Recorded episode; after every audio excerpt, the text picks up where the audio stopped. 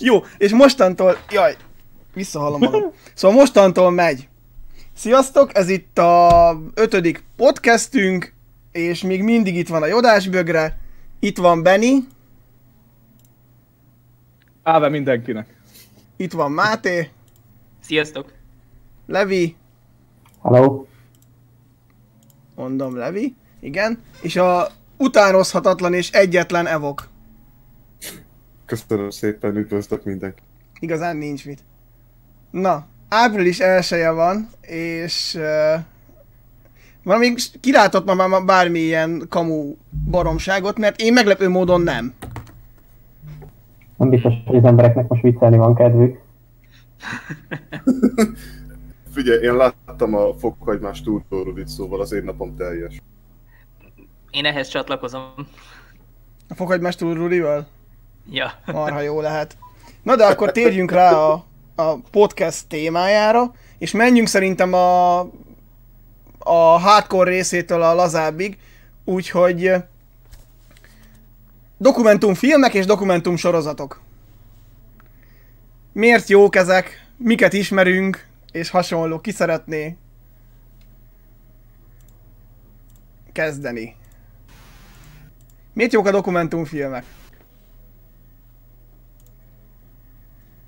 Hát, mondjuk kezdem én. Hát egyrészt ugye egy csomó archív felvételt bemutatnak bennük, eh, tehát például ilyen téren is közelebb hozzák az emberhez a témát.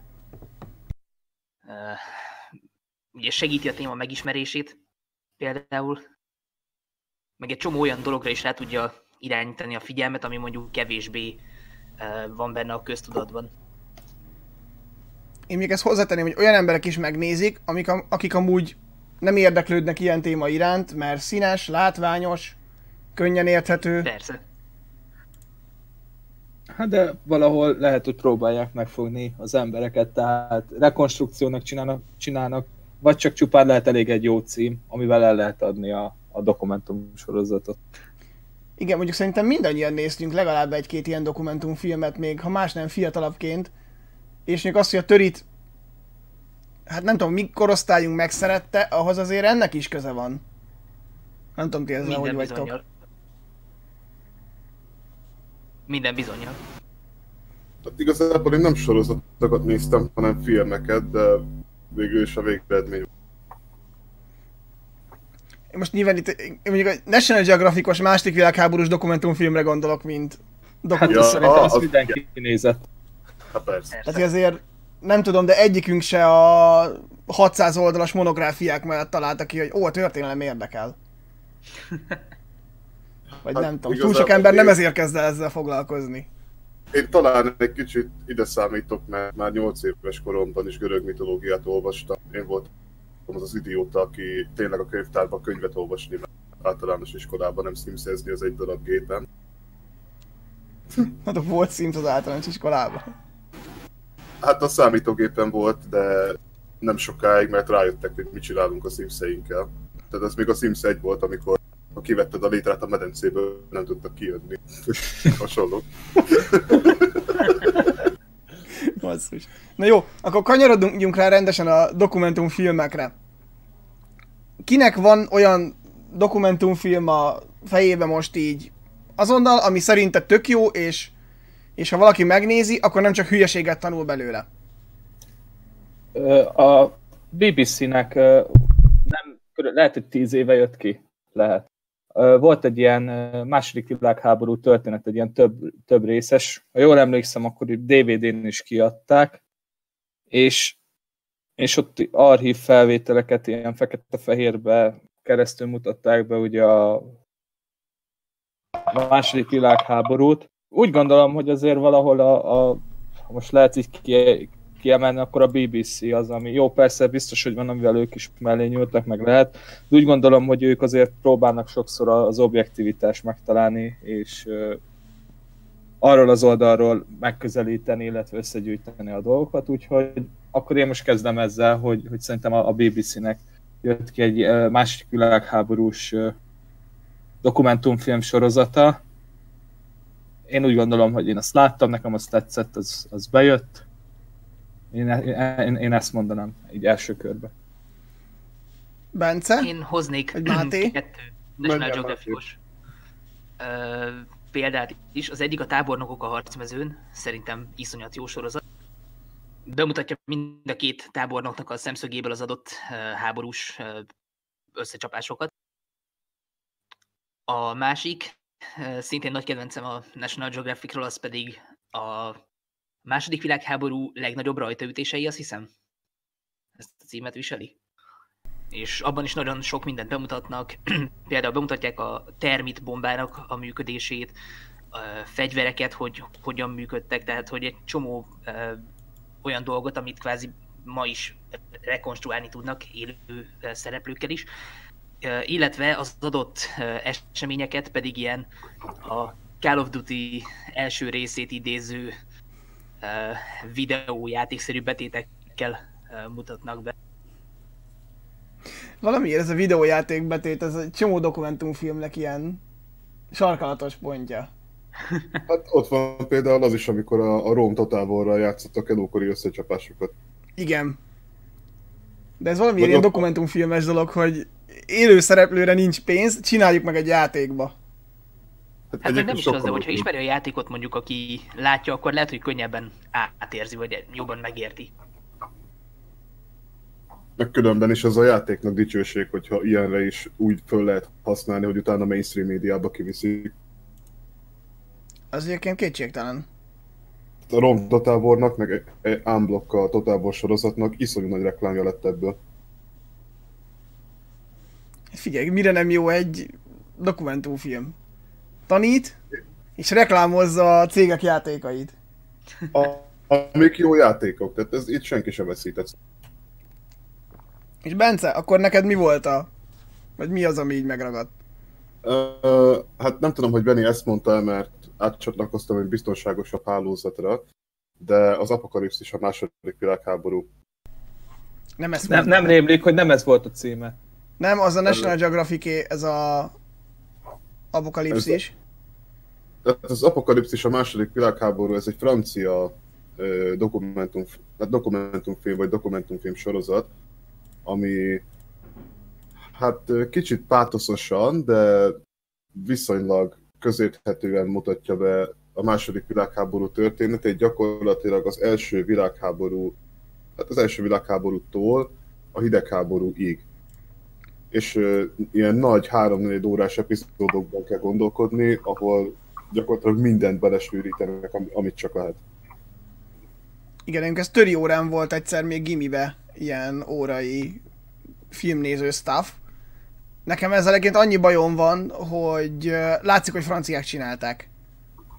Ezért, ezért mondtam, hogy kicsit talán pátoszos. Ugye kicsit maguk felé hajlik az ő kezük. Hát eléggé. Szerintem ez az összes dokumentumfilmre igaz. Nyilván, tehát ez, attól, hogy ki csinálja, az nyilván abba az irányba fog kedvezni. Ez olyan, mint hogy amit, ha már emlegetted Máté, tábornokok a harcmezőn, és azért elmondják, hogy Montgomery az aztán mekkora stratéga. Igen, ahhoz nagy stratégának kell lenni, hogy lőd, amíg mozog, aztán megy tovább. Ez is egy stratégia. Hát végül is. De egyébként az apokalipszis azt szerintem az tényleg jó, abból, a, úgy nagyjából meg lehet tanulni, hogy mi a lényeg, hogy mentek a dolgok. Így van. Hat, hat részes, igen, hat részes ilyen kis dokumentumfilm sorozat volt. Meg én úgy emlékszem, hogy ennek van első világháborús kiadása is, nem? Azt már nem tudom. Sajnos. Van. Nem tudom annak mi a címe, de van. Ugyanez, Apokalipszis az első világháború. Igen. Hát Úgy akkor nagyon sokat igen. gondolkodtak a készítők. Hát brandet próbáltak építeni. Ö, igazad van. És ja, ugyanazok is francia, kanadai, amerikai, belga, ugyanaz a cég csinálta. Király, És még akkor, cím- és ott is a franciáknak a kedvez, gondolom. Nem, az, a címek is ugyanazok. Harag, pokol, félelem. A második, a második világháborúsnak is hasonló címei voltak. Na, még ki nem derülnek. Levi, dokumentumfilmek. Hát uh, igazából én egy, ami ilyen klasszikus dokumentumfilm, egy darab maradt meg, ez a Gátrobbantók, amit még gyerekkoromban néztem. A másik, ami relatíve új, ezt viszont már előttük a történelmi filmek kategóriába, szerintem indokolatlanul, az Akik nem öregszenek meg. Ugye a kolorizált első világháborús felvételek egy dokumentumfilm formában. Ez, ez a Peter Jackson, ugye? Igen. Az az a baj egyébként, hogy azt, azt nem dokumentumfilmnek hirdették. Az ilyen Pedig vegyes, az. az valahol középen áll. Tehát ugye az, igen, de dokumentumfilm is van írva, de az is, hogy történelmi film, tehát ez a, valahol így a kettő határán mozog, szerintem. Hát nem tudom, tehát ez, Hát én jobban sorolnám a dokumentumfilm kategóriába tekintve, hogy 90% régi felvétel. 90, mondjuk szerintem nem- 100. de azért nem Tehát lehet berakni egy izébe se, egy uh, áldokuba, vagy mokumentariba, vagy bármibe, hogy ez igazából csak ilyen kamu, tehát ez igazából egy kolorizált felvételes dokumentumfilm. Igen, Igen. gyakorlatilag. Meg hogy úgy, nem tudom, hogy kvázi nem írtak hozzá egy játékfilmes sztorit. Igen, tehát hogy nincsen cselekménye, úgy, úgy Az majd most jön egy első világháborús, meg egy második világháborús, és mindenki biztos marhára várja. Az egyik talán már ki is jött. Melyikre gondolsz? A, Tom Hanks. ami a Tom Hanks-es a második világháborús, ami abszolút kamu, a másik, meg a mintha egy snitbe forgatták volna első világháborús Az cucc. 1917? Igen, hogy nagyon fontos, hogy megmentsük azt a szakaszt. Tegnap csak nyolcat mészároltunk le a semmiért. De ez most egy nagyon fontos szakasz. És erről egyébként a, fe- a Fekete Vipera jutott eszembe, amikor meghallottam, hogy a filmnek ez a cselekménye. Igen. Emlékeztek arra a részre, amikor mutatják a terráriumot, hogy uram, ennyi területet sikerült elfoglalni az ellenségtől. És mutat egy ilyen 20 centis földdarabot, hogy ó, és ez milyen ez? Egy a százhoz? Nem uram, ezt sikerült megszerezni. Igen, és hány katonába került? 300 ezer. Belefér. Igen, tehát hogy ö, kicsit ez nekem ilyen, de mindegy. Ugorjunk vissza. Ö, Nekem, igen? Majd utána, nyugodtan mondd el, majd utána még van, van, van egy gondolat, amit majd el szeretnék mondani. Nekem dokumentumfilm, ami megmaradt, az a szovjet vihar. Úgyhogy, Tényleg. és abba is megvan ez a pátoszos cucc, hogy már az oroszok, a szovjetek aztán nagyon jók ezért megvan ez az image javítás, image gyártás, de közben a megvalósítás, meg minden miatt szerintem simán hozza, ha nem újja fölül a nyugati hasonló háborús cuccokat. És egyébként a, a tényanyag az kinda hiteles. Most az, hogy a magyar fordítás teljesen el van cseszve, az egy másik uh, probléma, mert ugye aki látta, ott vannak ugye angolul meg oroszul kiírva például a hadosztályok meg egyebeknek a nevei, azt a magyarok rendszeresen félrefordítják. De ez ugye szerintem mindenbe igaz, mert mi hajlamosak vagyunk ezeket nagyon csúnyán.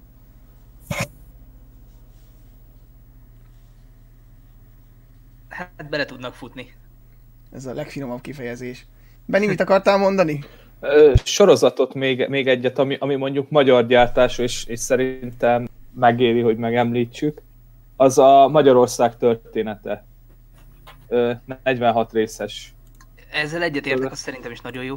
Tehát ugye ott általában ott mindig kiválasztottak egy ilyen 20 20-25 percbe talán egy-egy ugye korszakot, és akkor ugye annak a, azt mutatták be, ugye vannak történészekkel is ugye hozzácsatlakoztak, és ezért el lehet mondani, hogy minden korszakhoz megpróbálták azért a, egy olyan kutatót keresni, aki, aki tényleg van neve az adott szakmába, ugye magyar történészeket, úgyhogy úgy gondolom, hogy, hogy, hogy ez megér egy említést, tehát ha Magyarország történetét nézzük, ami szerintem minőségi, használható, és tudok olyanról, aki használt órán, és, és a gyerekek megkedvelték a történelmet, vagy, vagy, vagy pozitív irányba billent a véleményük a történelem oktatásról, tehát nem annyira borúsan látták a dolgokat, szóval én úgy gondolom, hogy ez, ez ezt így még, ha, ha már akkor ide, akkor meg kell, hogy említsük.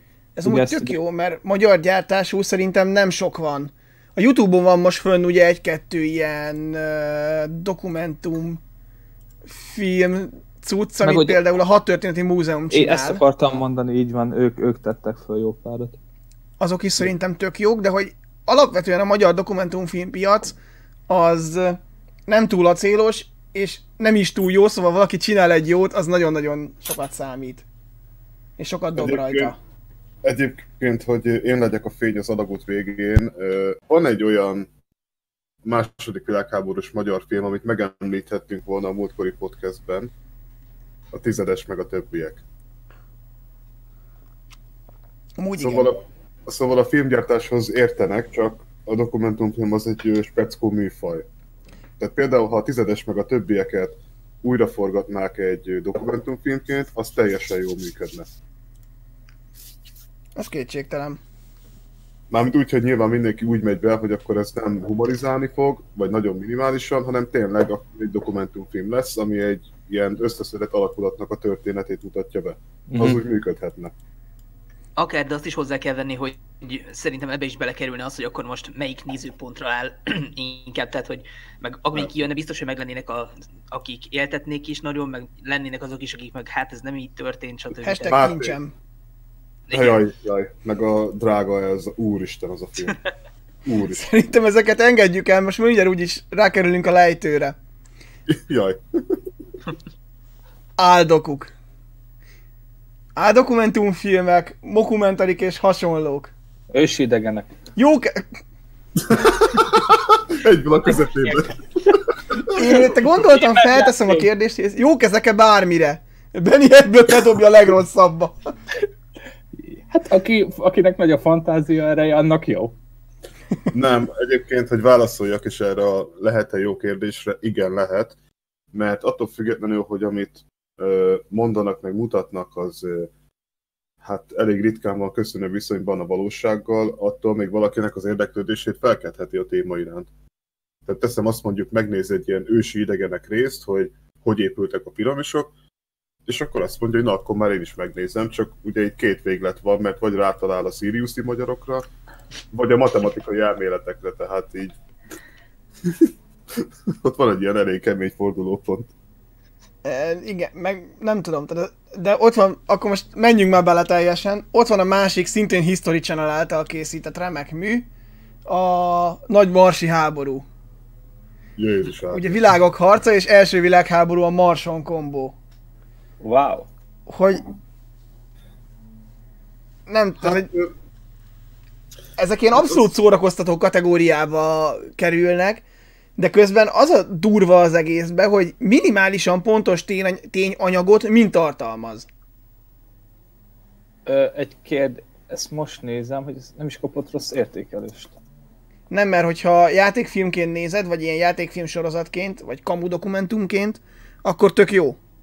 Jó, hát Csak- mondjuk egy közepest, egy ilyen 7-8 környékén mozog. Hát mondjuk egy dokumentumfilmet nem is lehet sokkal többre értékelni, mert azért megvannak a műfaji korlátok.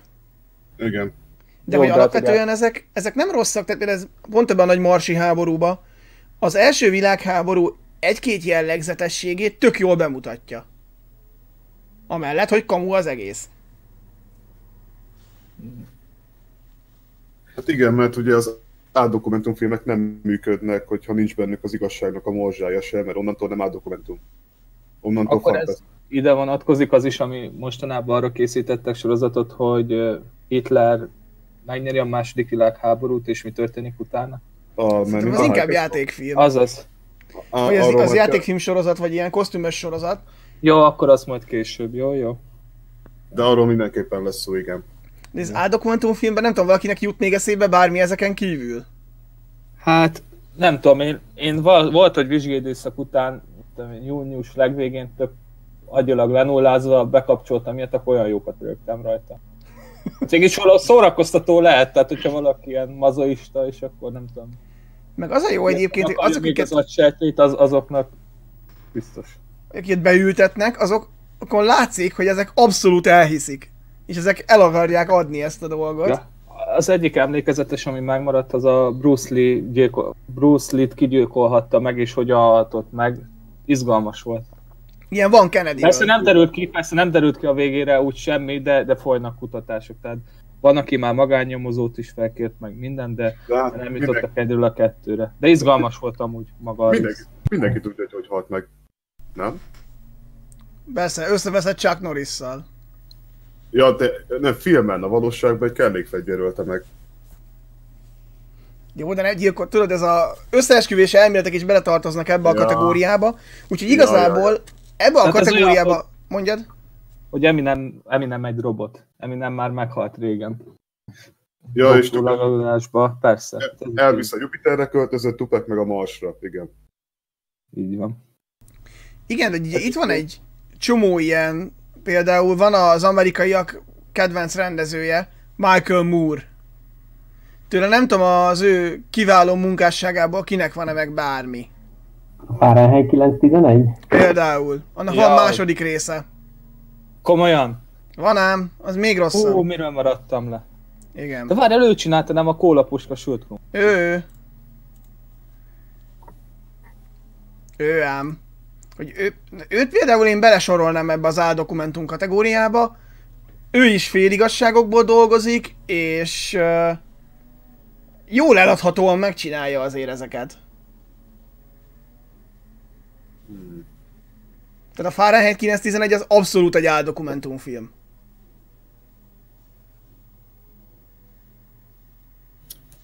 Egyébként, ha áldokus sorozatokról beszélünk, akkor én egy példát hoztam magammal, ami egy kicsit szívfájdító, a Hogan hősei.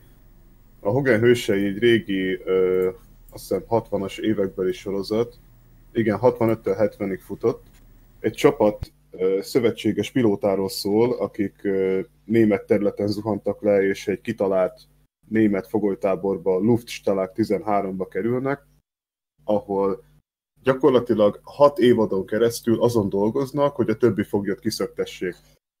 És annyi valóság alapja van, hogy a, a város, ahol vannak, Hammelburg, amellett valóban volt egy német stalagtábor, a Stalag 13C, itt meg ugye csak Stalag 13, ahol valóban pilóták, szövetséges pilótákat tartottak fogva. Gondolom volt egy híres szökés is. Igen. Mondjuk nem túl sikeres.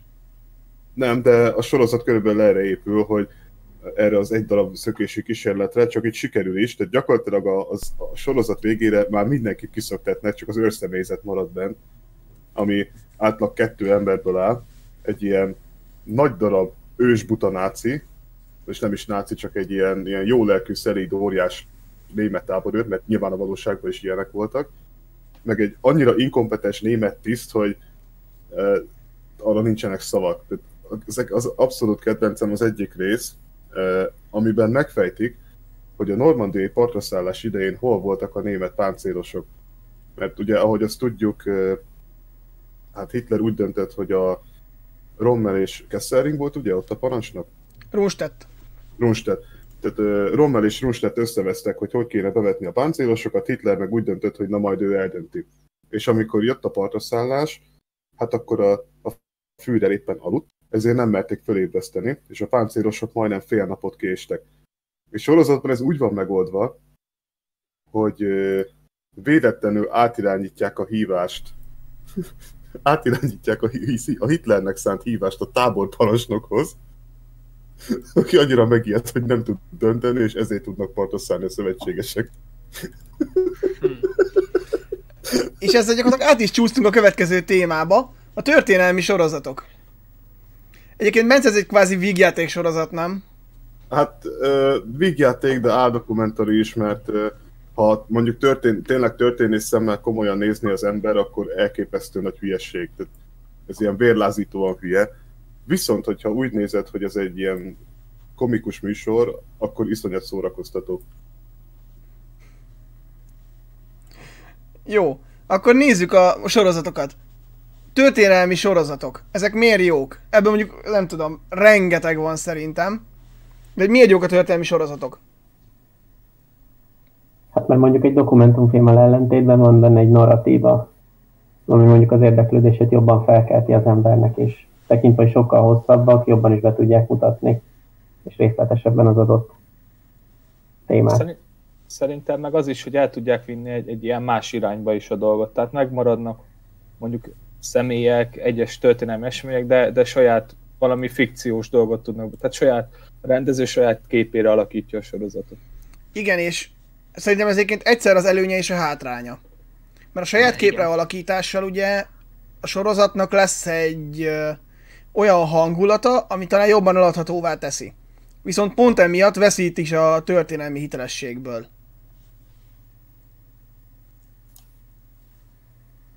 Igen, de ez például a dokumentumfilmekre is ugyanúgy igaz lehet. Lásd az előző apokalipszises francia példát. Az is jó, csak hát néha elmegy más irányokba is kalandozni.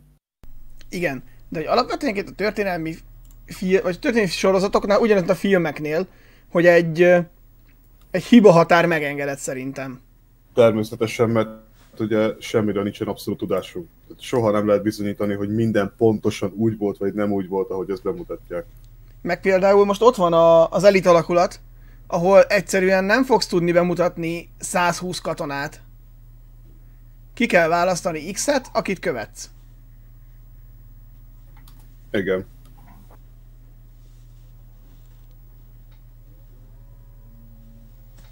És mi az, amit akkor nagyon el lehet cseszni egy történelmi sorozatnál? Hát igen, Ide- mi az, mi az, amit nem? Időutazásos témák. És akkor ott onnantól kezdve akár viheti a dolgot.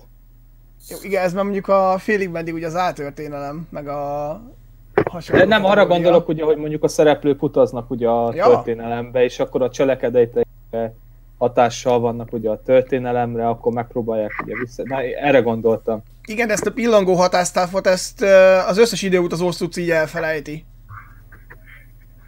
Értem, Vagy mire nem. gondolsz. Vagy nem elfelejtik, hanem így ö, nem is volt. Tehát szóba se kerülhet, hogy bármit megváltoztatnak, akkor a jövő is megváltozik. Azért vannak ilyen sorozatok, de persze nem a jelentős része. Én most a Dr. Mondanám. Ami Igen, ugye, nem, nem sorolnám történelmi sorozatnak. hát Viszont egy csomó része sorozat, a Rendszeresen játszódik. mennek vissza az időben, és úgymond teszik helyre a dolgokat. Igen, csak ott ugye Persze. mindig megvan a kibúvó, hogy ez egy alternatív föld, egy másik univerzumban a föld, tehát, tehát ha még a miénkre is jönnek vissza, akkor is azért, mert valaki előttük ott már valamit csinált. Például amikor a, a második világháborúban a brit kormánynak volt Dalekje. Az mennyire OP lett volna. viszont meg, megoldották a problémát, ezért nem nyertek A britek. a németek. Ja, meg amikor megmentik Hitler, tényleg. Volt egy ilyen rész is, hogy teljesen véletlen, véletlenül megmentik a Führert.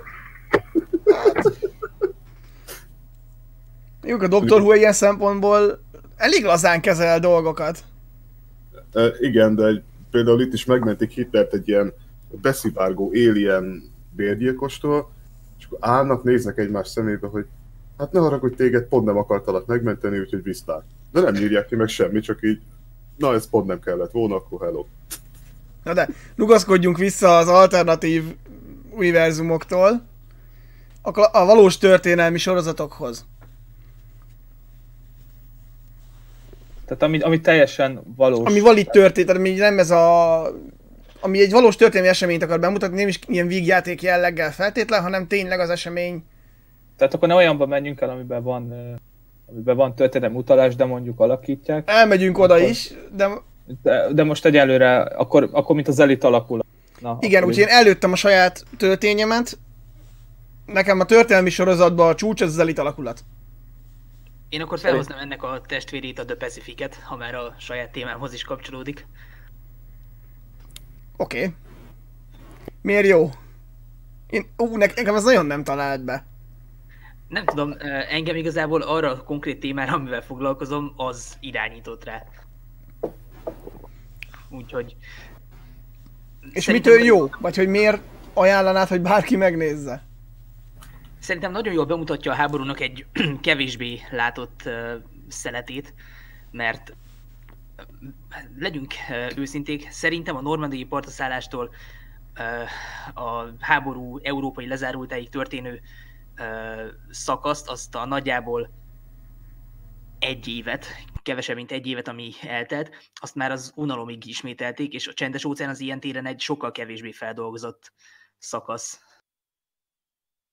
És nyilván ezért más is, mint az elit alakulat, mert az elit alakulat sokkal rövidebb idő alatt mutatja be az embereket, tehát hogy sokkal jobban rá tudnak menni mondjuk a, az adott, akár egy-két hétnek az eseményeit is bemutatni.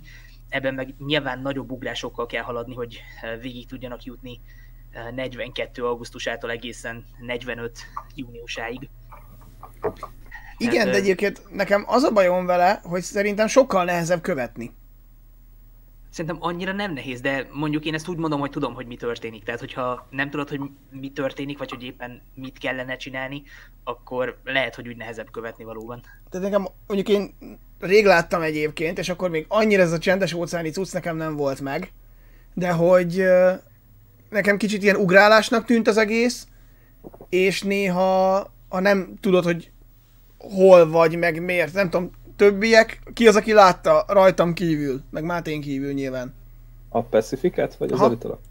Mind a kettőt. Láttam mindkettőt, mondjuk a Pacificet, azt, azt így... Val- valamiért még az Elite alakulatot többször elő... Na, úgy néztem meg, hogy Elite alakulat, és aztán a Pacificet. Igen, nekem is Volt az volt Volt olyan, hogy újra kezdtem az Elite alakulatot, végignéztem a a Pacificet, elkezdtem, és nem jutottam a végére. Mondjuk másodjára, harmadjára. Ö, lehet, hogy jobban tudunk azonosulni, hogy az európai adszintéren van. Lehet, Amúgy ez hogy is igaz. mutat be más, de, de nekem sok újdonságot is mondott de a, a The Pacific. Tehát bemutatott olyan dolgot, hogy, hogy mondjuk tényleg hogy nézett ki a, a szó szerint ugye a japánok elleni háború, ott mivel kellett megküzdeni az amerikai katonáknak, és azért sok esetben teljesen más, más felkészültséget és más ö, hozzáállást igényelt mondjuk Európába harcolni, vagy pedig a, a japánok ellen keleten. Igen, mondjuk ez is igaz, hogy lehet, hogy azért talán könnyebben megragad az elit alakulat, mert jobban ismerjük a környezetet. Tehát, hogy tisztában vagy a, földrajzi ismereteid vannak, és, és, és el tudod, jobban el tudod helyezni. Ugye nálunk is ugye az európai események azok meghatározóbbak. De, Igen, ez de tényleg mondom, dolog is.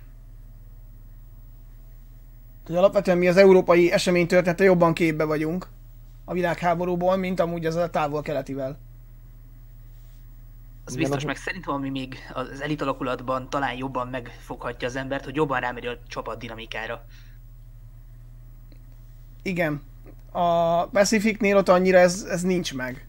Igen, ott inkább a kiemelt egy-két személy, akinek kvázi a személy, vagy a szemüvegén végigkövetjük a történéseket, amit látunk, meg hogy neki egy-két ismerőse, barátja, akikkel jobban van a saját egységén belül, de hogy ugye az elit alakulat az meg konkrétan egy század tagjainak a történetét járja végig. Ez így van. Bence, neked? Uh, én most nagyon-nagyon-nagyon messzi vizekre veznék ezzel a kérdéssel, hogy a válaszommal pontosabban. Én a Rómát szeretném felhozni példaként.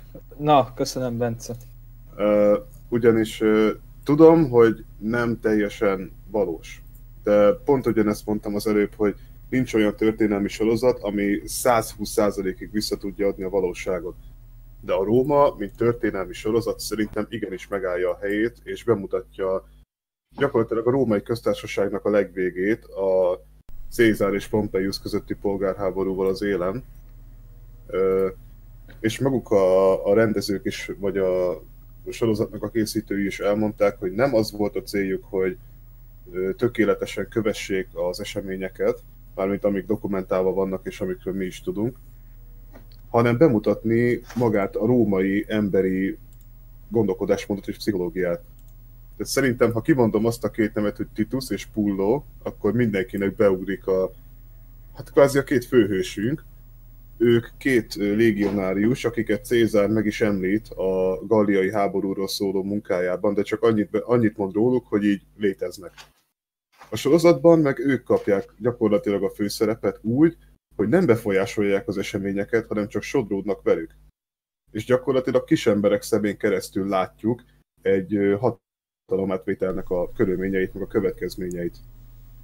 Nem mindig, mert mert ugye ott van Cézár, Octavianus, Pompeius, tehát a római nagyhatalmakat, nagyhatalmakat is bemutatja, de mégis az embernek olyan érzése van, hogy így minden szöget ö, bemutatnak neki az ókori Rómával kapcsolatban. Na, ez nekem már megérte, mert én eddig ezt nem ismertem. Úgyhogy, ö, Nekem Erre még van egy akkor, na, ha, ha már Bence a Rómát akkor, mondta, akkor én a Borgiákat Borgiák, igen. Az is valami hasonló lenne, ha már Bence felvázolta, ugye, hogy ezért nem teljesen, de azért a, a korszakot próbálja bemutatni, hogy ott ugye a Borgiák hogyan a, akarnak ugye hatalomra kerülni, ugye a pápa választást aztán ugye meg is nyerik. Talán jól bemutatja ugye a, a hátteret, Hát a, a az Borgiák erőviszonyok felvázolása. Hát a, a Borzsákban nekem kicsit ugyanazt tetszik, mint a Rómában, hogy a, a politikai intrikákat... Ezt mondom, tehát ezért mondtam, hogy hasonlóan, amit elmondtál már, tehát Ja, összefügg. Tehát, mint mondjuk, ha azt mondjuk, hogy elit alakulat The Pacific, akkor nagyjából ez a Róm valahol megvan a hasonlóan a párhuzam. meg ugye a Rómban is rengeteg csata jelenet meg akció van, amiket igen naturalista módon ábrázolnak, szóval megéri megnézni, megéri. Igaz, hogy csak két évadot ért meg sajnos a sorozat, és a második évad már elég, hát gyenge minőség az elsőhöz képest, de az első az hihetetlenül jó. Hm. Mondjuk ez egyébként érdekes, hogy egy történelmi sorozatban vajon mennyire kell naturalistán bemutatni dolgokat? Hát én nem azt mondom, hogy ilyen, nem is tudom, hostel, meg ilyen szintű trancsírozások vannak, de azért nem finomkodnak vele. Egyébként ez nem baj. Tehát valahol ez hozzá tartozik. Pont ezt akartam mondani, hogy azért nem, nem, nem tolják bele az ember arcába, de azért érezni, meg látni, hogy körülbelül hogy nézett ki az ókori hadviselés, meg egyáltalán az ókori közelharc. Igen, mint a Gladiátornak az első pár jelenete, ami a filmből jó. Pontosan. De ugye pontosan. akkor most még mindig maradjunk a sorozatoknál. Benni, neked a bordzsákon kívül Ö, már mondjuk a lazább kategóriába, vagy még maradjunk ennél? még maradjunk kicsit ennél a striktebb. E, nem, nem, itt, itt nem így ezt mondanám. És Levi? Hát én többet is összegyűjtöttem, és egészen más kategóriába szerintem, mint itt sokaknak. Én kezdeném azzal, amiről valószínűleg egyikőtök sem hallott, az 1864-ről. Ez egy Dán történelmi sorozat, a második Schleswig-Holsteini háborúról szól, hogy amikor Dánia hadat üzen Poroszországnak.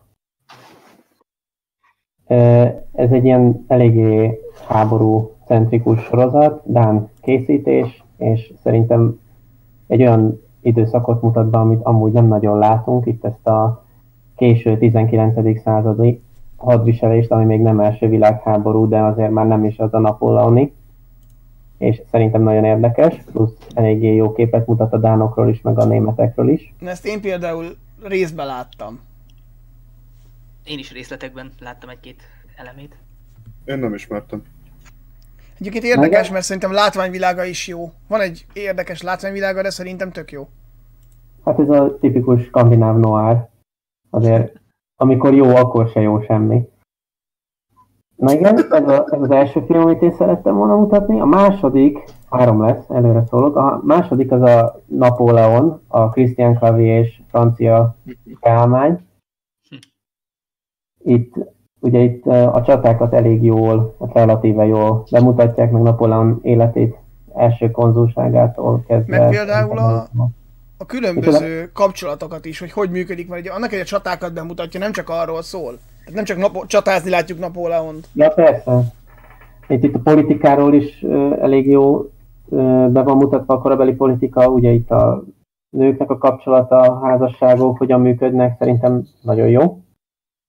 És hogy átlépjünk itt a háborúk vonalától. Nem tudom, hogy hányan ismeritek a John Adams sorozatot. Én láttam. Én Azt nem. láttam. Igen, ez a John Adamsnek az életét foglalja össze, azt hiszem Öt, hét, lehet hét. Na igen, tehát néhány részben, és iszonyat érdekes. Ugye a megszokott Amerika fantasztikus, az alapítóatyák is, iszonyatosan jók mindenben, helyett egy egészen jól árnyalt képet mutat szerintem Amerika kezdetéről. Plusz, hogy rakás olyan helyzet van benne, amit, amiben nem gondoltunk bele, hogy amúgy voltak például az első amerikai nagykövet Londonban, ami szerintem meg az, a, ugye amikor az amerikaiak aláíratják a britekkel a békenyilatkozatot, az hogy nézhetett ki. Akkor egy tök jó. kérdésem lenne, hogy a, például a Csernobilt, akkor ezt ide sorolnál. Az teljesen. Szerintem az Abszolút. az egyik, az is az egyik, nem tudom, hogy már sokadik egyik, de hogy az egyik legjobb sorozat az is. De mondjuk azt, hogy talán tavaly nyáron, amit szó szerint berobbant, és, és mindenki leült, megnézte. igen, mindenki csak úgy sugározta magából a sorozat iránti szeretetet. Sugárzó örömmel nézte meg mindenki. Igen, és kitörő lelkesedés fogadta. Meg De a kritizálók, tényleg egy jó sorozat. meg a És kritizálóktól a 3,6-os értékelés. nem jó, nem tragikus. igen, ez az emberiségbe beégett szerintem. Azért, ez muszáj volt valakinek előni. Köszönhetően ennek a sorozatnak. De, de valami is. Tehát maga, maga az is beletett egy ilyen félelmet, vagy nem tudom, ilyen aggódást az emberbe, amikor nézte, hogy hangokkal, tehát maga, és ha visszatérünk, tehát valahol a filmeknek, ugye a hangos filmeknek ez, az agy, ez adja a, a pluszt, hogy ugye a hangokkal nagyon jól tudnak sok esetben játszani, és az ember akár úgy érzi, hogy valahol ott van, vagy, vagy hogy jobban át tudja élni. Meg szerintem a Csernobilt azért is csinálták meg nagyon jól, mert annak ellenére, hogy azért tudod, hogy, hogy mi történt és mi fog. Most tekintsünk el azoktól, akik azt mondták, hogy hát úristen, remélem ilyen sose fog történni, Jaj, Reméljük, reméljük. reméljük. de Milyen jó, hogy hogy- milyen jó, annak ellenére, hogy tudod, hogy mi történt, hogy tudod, hogy, hogy mi van, végig tudsz izgulni. És ezért szerintem az nagy egy történelmi sorozatnál. Igen. Bár mondjuk, amit, amit tényleg az egyik, és szerintem amiről nem feltétlen tudtad, hogyha nem vagy benne, nem néztél utána, amikor ugye lent el kell zárni, a, le kell menni ugye a, az alsó részbe, és ugye el kell zárni a, a csapokat, ugye, hogy a, a talajvízbe ne kerüljön ugye a sugárzó víz, ugye a talajvízbe, és akkor utána ugye a, az ökológiába bekavarjon. Na ott nekem az például abban a szempontból tényleg érdekes volt, hogy akkor most túlélték ott a búvárok, nem élték túl, és akkor utána tényleg utána néztem, hogy akkor most velük mi történt, szóval akkor, akkor is tanultam valami a, a sorozat. Igen, végén. és szerintem ez, ez egy nagyon jó része ennek a sorozatnak, hogy ügyesen tanít. Igen. Mondjuk egy- várjuk, bár várjuk már az új Csernobil a, a valós szemszögből, hogy akkor... Ja, az a rossz. Ja, igen, Igen. A, CIA dolgoznak rajta. Szerintem szerint a CIA robbantotta föl. Szerintem az már kész van egyébként, csak még nem akarják bemutatni, mert megvárják az alkalmas pillanatot. Ja, még nem, nem készültünk fel az igazságra. Így van. Nem állunk készen. Van. Igen. Igen. Mondjuk, ha már így, akkor én még bedobnék egy utolsó ilyen történelmi sorozatot. Ami nekem még nagyon tetszett, az a Narcos. Mármint az eredeti... Narcos? Uh, igen, a, a Netflixnek ugye az eredeti nem ez a Mexikó, mert az annyira nem lett eltalálva. Na még Escobar uh, kvázi életét mutatja be, addig szerintem nagyon jó, és Uh-huh. egy-két olyan történelmi ferdítés van benne, ami dramaturgiai szempontból indokolt. De amúgy nagyon jól össze van rakva, hiteles, és jól bemutatja mind a két felet. Már amennyire Escobart be lehet jól mutatni. Be lehet jól mutatni, mert igazából egyrészt ugye Robin Hoodként viselkedett, másrészt meg ő volt a világ egyik leghatalmasabb bűnözője. Igen, és a sorozatból megérted, hogy az emberek miért szerették. Igaz, állatkertet alapított, kórházakat, meg iskolákat építetett, munkahelyeket csinált. Apropó állatkert. Most Nemrég- olvastam a vízilovakat. elszabadultak ugye a vízilovai és terjednek, mint az állat, és két ö, vélemény van, a kolumbiaiak szerint ki kell őket lőni, mert tönkreteszik az élőflórát, egy amcsi kutató szerint meg jó hatással vannak az élőflórára a Kolumbiába. Hát Kolumbiát elég sok rossz hatás érte mostanság, azért nem kéne kísérteni a sorsot vízilovakkal. Fő, jó. főleg úgy, hogy főleg úgy, hogy a sztereotípiákkal ellentétben kifejezetten agresszív állatok és veszélyesek. Igen, de most a vízilovakról ennyit. Én most nem a vízilovakkal vagyok. Térjünk vissza egy... Térjünk vissza az rendes témánkra, a történelmi sorozatokra. Ugye most megbeszéljük ezek a klasszik sorozatokat, de ugye van egy csomó vígjáték, meg ilyen félig fikciós sorozat. Ebből gondolom mindenkinek van valami élménye. Ö, hát én igazából a, a Hogan hőseivel már azt elmondtam meg a Fekete Viperával. A Fekete Vipera szerintem baromi jó. De Ismerni kell a teljesen jó. történelmi hátteret, de akkor oktat. Igen. Tehát azért, azért nem mondanám, hogy legjobb, mert főleg a poénok megértéséhez nem árt tudni, hogy miről szól. Tehát ez, ez nem, ebben nem lehet csak úgy beleülni, hogy na akkor most tanulni fogunk, hanem már felkészültebben kell oda menni, mint egy átlag töri sorozathoz. Szerintem azért a legtöbb történelmi vígjáték ilyen. Kell hozzá egy háttértudást, hogy értsd. Igen, de a Fekete Vipera az még ebből a szempontból is speciálisabb, mert nagyon specifikus humora van. Nyilván Úgyhogy, meg ugye a brit történelmet veszi végig, ami nekünk Meg- azért Nem homályos. is, az, hogy, nem is az, hogy brit történelem, hanem a brit humor. Az egy nagyon-nagyon specifikus humorfajta, amit nem mindenki értékel. Tehát aki az ilyesmire nem vevő, annak nagyon nem fog tetszeni a sorozat se. Tehát, leg, úgy a legegyszerűbb eldönteni, hogy ha a Monty Python valakinek nem tetszik, akkor a fekete vipera se fog. Nekem a Monty Python annyira nem tetszik, de a. Fekete Vipera nagyon. Akkor te vagy a kivétel, aki erősíti a szabályt. Hát a Monty Python a szürrealista, ez csak szarkasztikus. De nem is azért mondtam, hogy töri sorozat, hanem hogyha valakinek az bejön, akkor valószínűleg a fekete viperát is fogja értékelni. De nem biztos. Mondjuk úgy, hogy nagy az átfedés. Na de Hát akkor más ilyen történelmi vígjáték, Levi, Hát én a, akkor a, a Halo Halo-t mondanám, ugye, ami arról szól, hogy két lelőtt brit pilótát rejtegetnek egy francia kávézóban, és ugye a sorozatban a brit pilóták, a franciák, a francia helyiek, a francia ellenállás, a beépített brit ügynökök, a németek, meg az olaszok egyszerre beszélnek angolul, mindegyik borzalmas akcentussal, Igen. És ugye valahogy, valahol az a célja, hogy a brit pilótákat hazaküldjék, és akkor itt állandóan halo a brit titkosszolgálatnak. meg hogy a bukott Madonna festményt elrejtsék a náci tiszteknek a háború végéig. Igen. A gestapo elől. És A, me- a egyébként, meleg gestapo elől. igen. Igen. Egyébként azt szeretném hozzátenni, hogy a Hogan hőseire azért tudok egy picit haragudni, még az angolkákra nem, mert az angolkák az tényleg egy ilyen szürreális uh, szkenarióval dolgozik. A Hogan hősei viszont effektíve fogolytáborokról szól. Amik Az azért angolkák egy harmadik sorozat. Igen. Vagy ang- hát úgy is ismerem, hogy haló-haló angolkák, meg simán angolkák. A kettő az külön van, nem? Tudom, Igen, de az valaki angolkák így az egy másik sorozat. Tudom, csak mondom, valaki így is hívta. És erre, gond, erre a sorozatra gondolt szóval a... Sőt, teljesen más az angolkák. Igen, tudom, én is láttam, nem megyünk bele az angolkákba. Tehát a Halo Halo az egy viszonylag ilyen szürreális eseménnyel dolgozik, a Hogan hősei pedig egy, egy, egy koncentrációs táborral, ami nem volt azért ilyen vidám hely a valóságban. Szerintem a francia vidék se volt ennyire vidám. Hát nem, várjál, nem is francia, Németországban vannak. Háló, hálóban nem. Nem, a, a Hogan hőseiben vannak Németországban.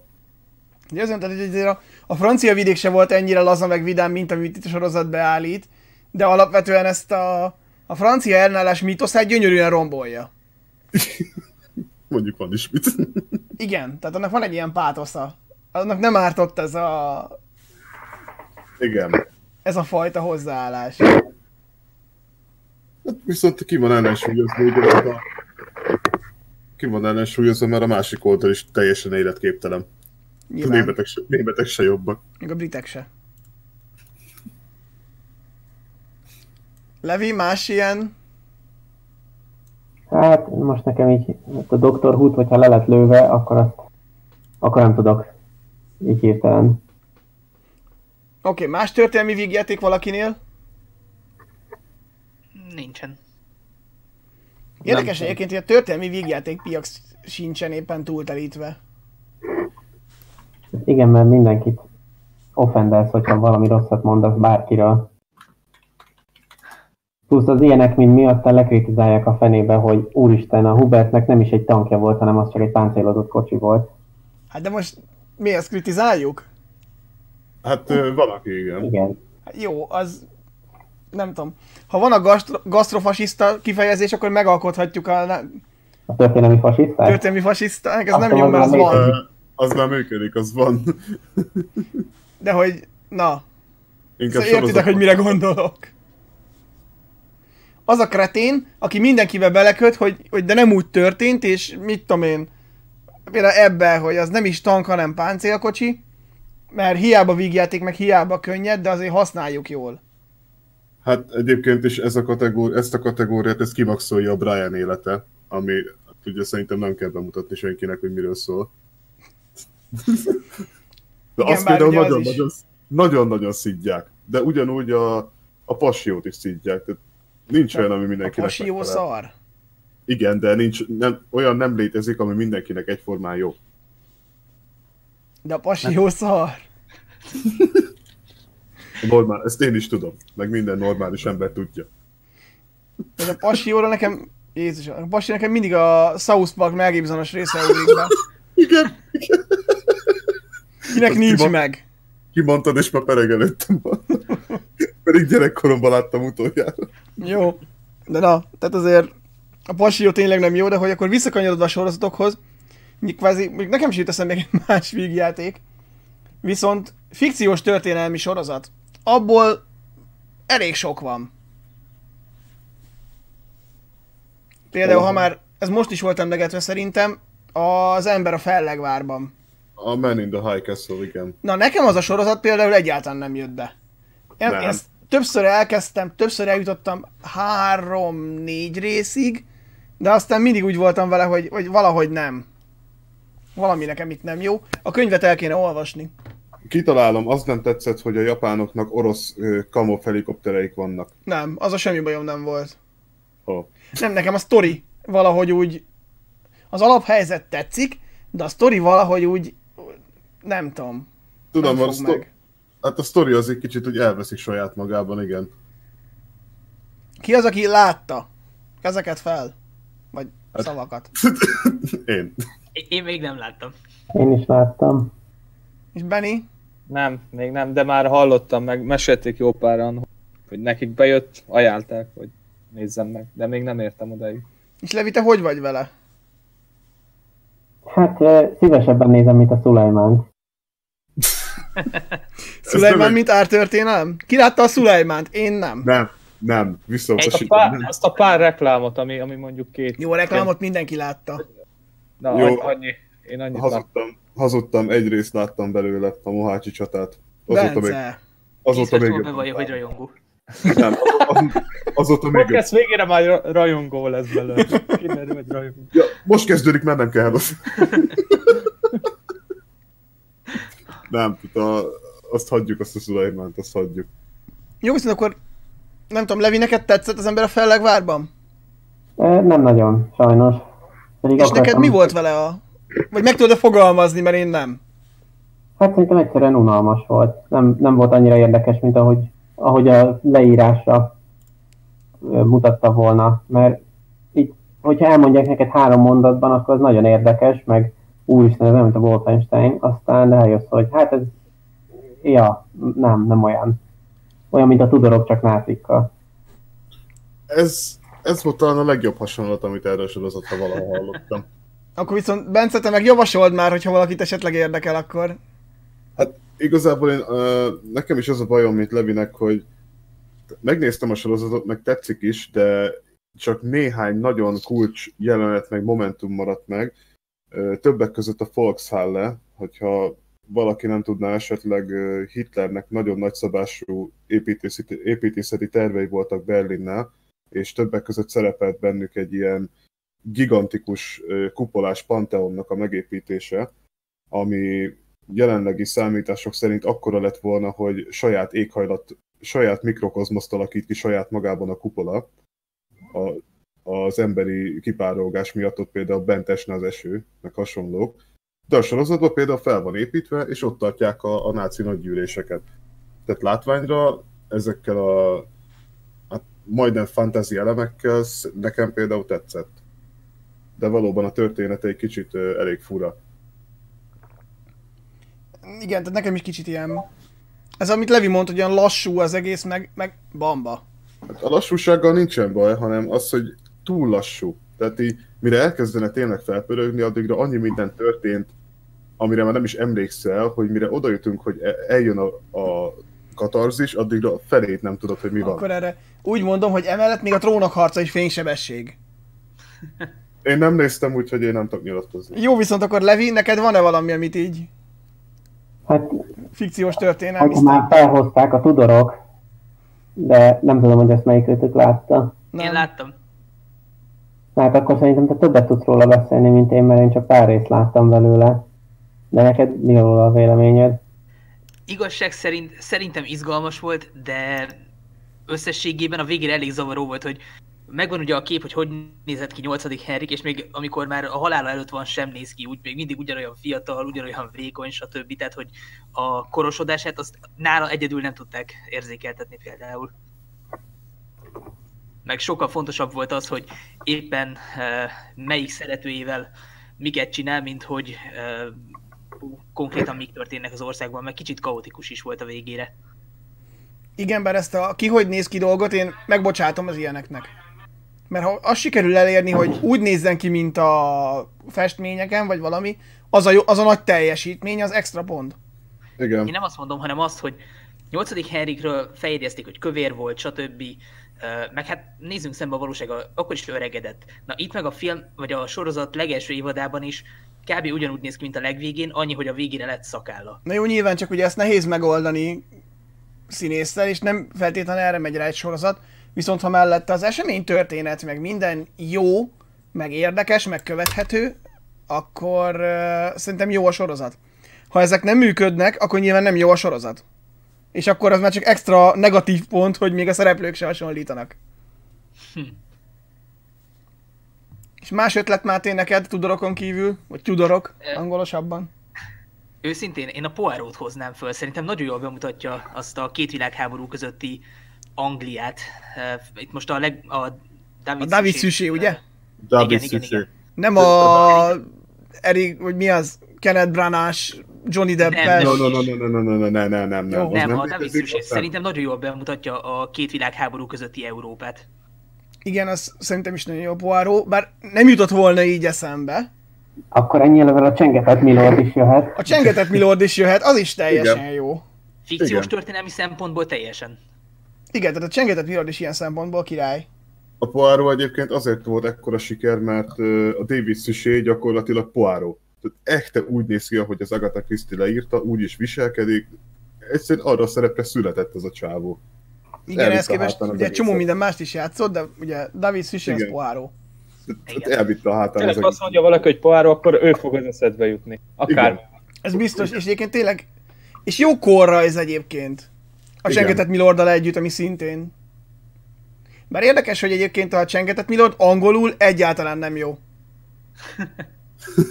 és Angliában nem is siker. Nem, Magyarországon nagyot futott viszont. Nálunk eléggé. És nálunk nagyot is megy az egész. Még most is nagyon sok nézővel. Valaki meghalt. Most voltak meg. Élőbe. Menjünk is tovább. De akkor én nem mondhatok. De arra gondoltam, hogy akkor Benny, Ja, így gondoltad tovább. Én a vikingeket mondanám, mint sorozatot. Ö, én ezt nagyon sokáig napon- néztem. Én is. én, ö, szerintem nagyon sokan ott a Ragnar Lodbroknak a halálát követően Igen, ott hagytam abba. abba a so- sorozatnézést. Ez talán a negyedik évad legvége volt. Azt hiszem, igen. É, nekem amit tetszett az, hogy kicsit akkor utána néztem akkor ott a... Na jó, úgy kezdtem el, hogy már ment a második évad, amikor végignéztem az elsőt, és nagyon bejött, szóval folytattam, hogy, hogy ugye megvannak az alapszereplők azért tényleg, hogy kik a nagy részük ugye tényleg valóban élt. Persze a sorozat azért ugye mondjuk két-háromszáz év történetét sűríti össze, ami ott nagyjából körülbelül 30 vagy 40 év alatt történt, a sorozaton belül ugye azért az tényleg egy 300 éves viking, két-300 éves viking történetet akarnak bemutatni, de, de azt tetszett benne, hogy tényleg vannak benne olyan szerep, akik lé, léteztek, és tényleg olyan funkciót töltöttek be.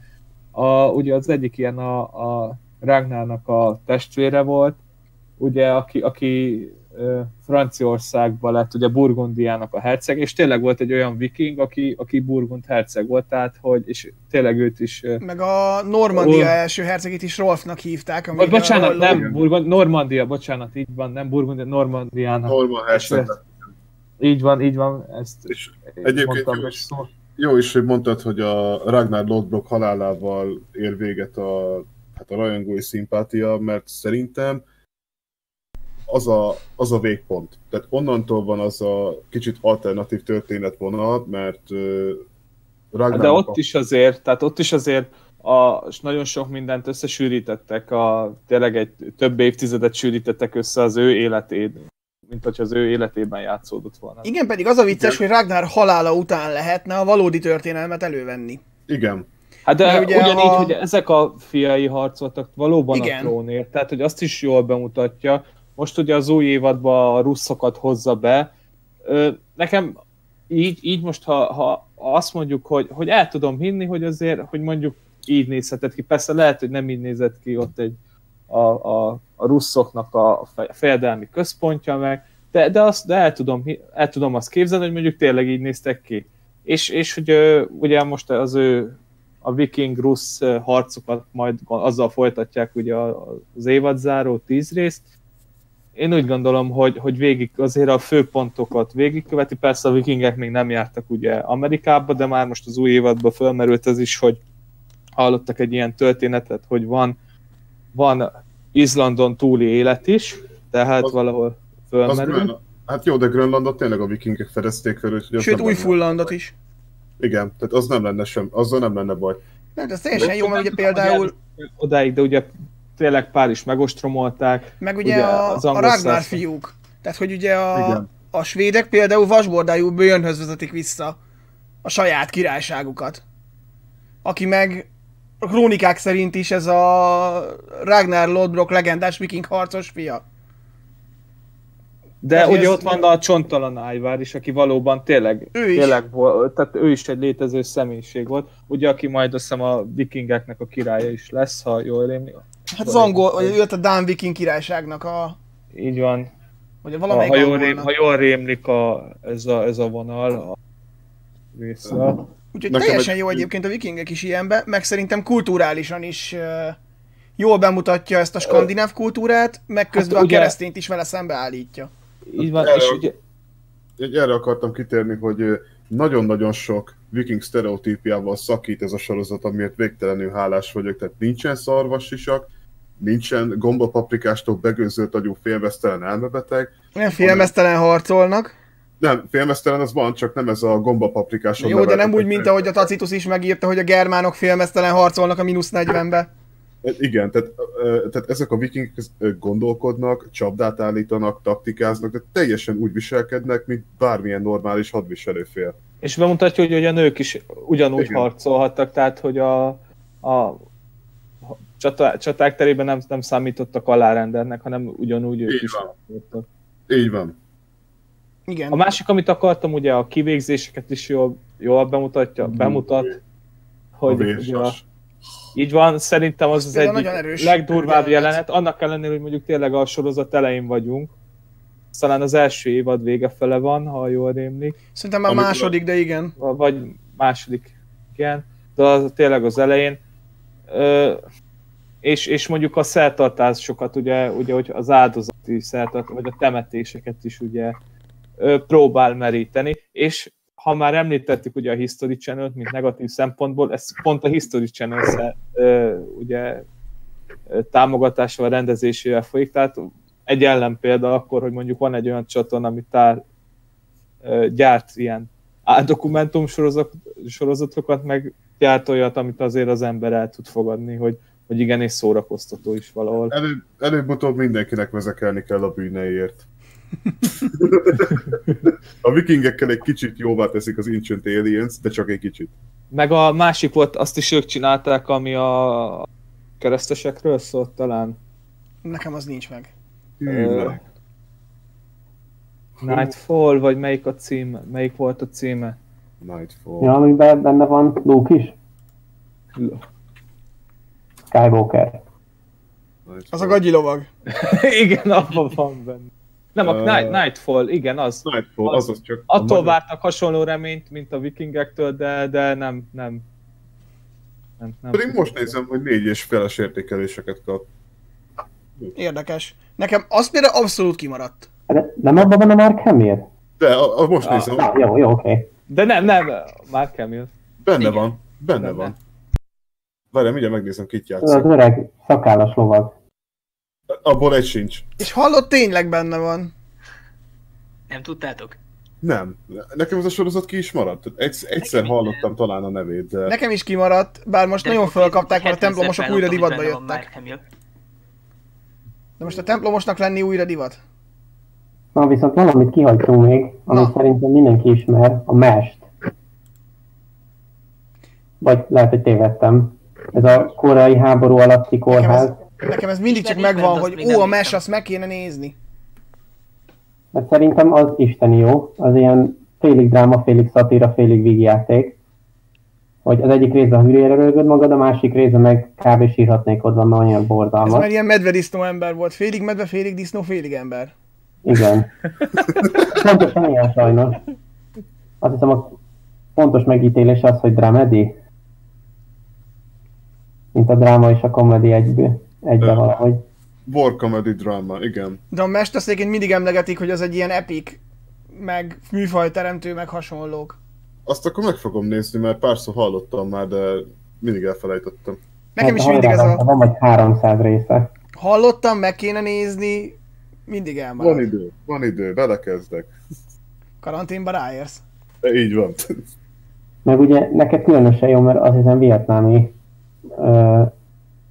párhuzamokat von végig. Ugye a koreai háborúból szól, de nagyjából úgy kezelik, mintha a vietnámi háború lenne. Azt Azt nézem, viszont nem tűnt fel senkinek, hogy mondjuk a koreai háború három éve alatt a mesben volt kilenc karácsony. most nézem, hogy 72-től 83-ig futott, hát az, az vastagon a vietnámi háború, meg az evakuálási időszak. Ah, Ja, ja, ja. Volt a, a belegondolsz, volt a katolikus karácsony, meg volt az ortodox, az három év alatt rögtön hat. Meg a Hanuka, ami szintén másik. Az, Az, az nem karácsony. de az a, Hanuka. a körül van. A körül van, csak nem akkor. Jó. Meg a Kwanzaa. Tehát belefér, belefér. Jó, meg persze innentől ez a nap, nap, nap, napfény ünnepe, meg nem tudom milyen ünnepet is, ha belevesszük, akkor igen összeér. Meg a tol, tolték hold ünnep, vagy nem tudom. Az Saturnália. A Saturnáriát. Meg a Kairenia, Kairenia, vagy nem tudom, hogy kell kiejteni. Bár mondjuk most lenne hozzátok egy, ke- ha már, ha már ö, magyar, magyar sorozatokat is azért ö, emlegessünk. Na. A tenkes kapitányról. Jaj, tenkes kapitány az. Én azt Ugye sem nagyon láttam. sokan nézték annó, amikor kijött, ugye nagy, az öbetűzés ugye újra divatba jött, aztán kiderült, vannak most már ugye mitoszrombolók, ha lehet így mondani, ami, de mondjuk a vala, valahol igaz is, hogy azért az öbetű az nem úgy öbetű, ahogy a sorozatban megálmodták. Jó, de ilyenek mindig lesznek. Jó, de ennek volt egy ilyen vidéki varázsa. Mint amikor egy pesti mondja egy idézőjel vidékinek, hogy ah, olyan szépen beszélsz magyarul, pedig nem is gondoltam, hogy vidékről jöttél, aztán te is pesti vagy. Jaj, jaj, tényleg. Té- igen, e- erről most eszembe jutott hallod, mikor Horvátországban voltunk nyaralni, én akkor voltam 10, 9-10 éves, és tényleg voltak ilyen pestiek, akik jöttek velünk, vagy ugyanazzal a busszal utaztak, így meghallották, hogy szegediek vagyunk, mert nem nagyon őzünk így a családba, de hát azért párszor kijön. És rögtön kezdték, hogy hát ö, ö, vödör, mi vödör, az nektek olyan vicces, hogy vödör. És így, Mi van? és akkor még, akkor még föl se fogtam, hogy miről van szó, és most, ahogy így mondjátok, így jöttem le, hogy bazd meg tényleg, ezek ilyen... És különben is, a- vödör nem vicces, a veder, az sokkal viccesebb. a veder az sokkal vicces.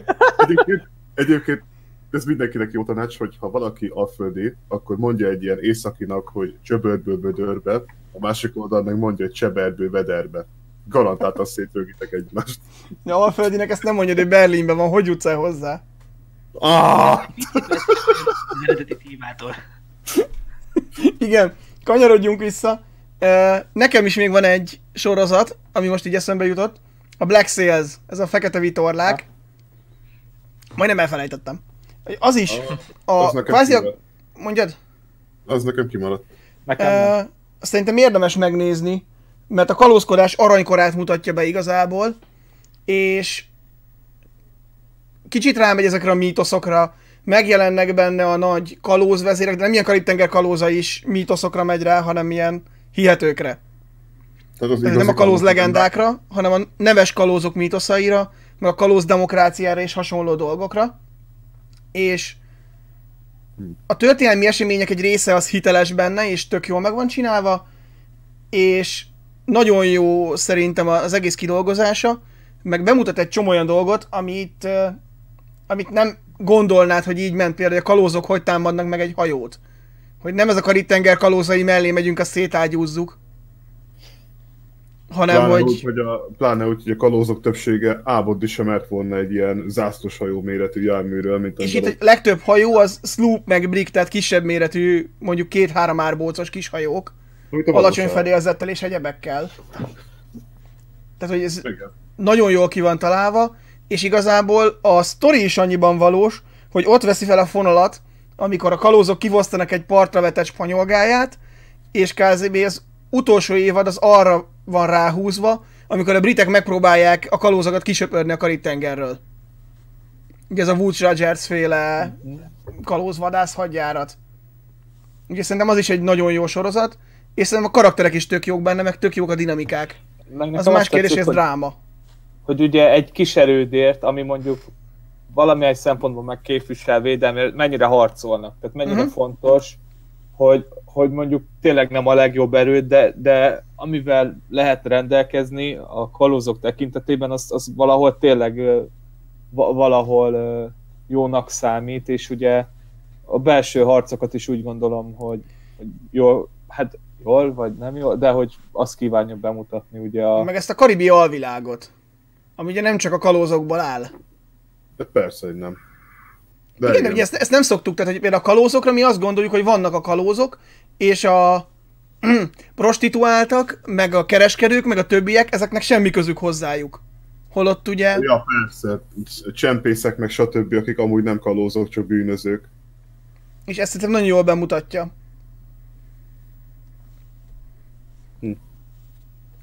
Jó, van-e még valakinek valami...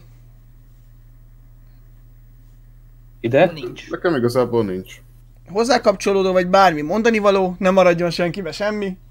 Nem, nem, nincs. Valahogy próbálnék ürügyet kelezni, hogy a Drakulics elvtársról beszéljünk. Oké, okay, megvan az ürügy, Drakulics elvtárs. Ezt ki látta? Vagy az kijött már? Elvileg kijött már és lehúzták a fenébe. És azt látta bárki közülünk? szeretném majd megnézni, de még nem jutottam el odáig. Nem csak olvastam, de amit Levi mond, azt én is azt hallottam, hogy nem, nem valami jó. Jézus Mária, Pont most hallok, el, most hallok erről először, de már most nem akarom. A, mikor a Jokert akartuk megnézni, akkor adták be trailernek Hát. Emberek, Inkább jövő hétre feladat. Mindenki megnézi a Drakulics elvtársat. na, Engem igazából érdekelt. Nem ez a jövő heti téma. A jövő heti témára én azt gondoltam, hogy lehetne a mi lett volna, ha. Fúha, és ezt nem lehet szűkíteni egy picit, Ezt mert ez Úgy elég- gondoltam, hogy általában a mi lett volna, ha, és mindannyian hozunk egy-egy mi lett volna, ha szenáriót. Amit aztán a többiek szétkaphatnak. Hogy miért rosszul találta ki. tehát várját, most arra gondolsz, hogy akkor mindannyian kitalálunk, mondjuk mit tudom én, hogy a harmadik birodalom nyeri a második világháborút, és akkor ezt valaki szedje szét.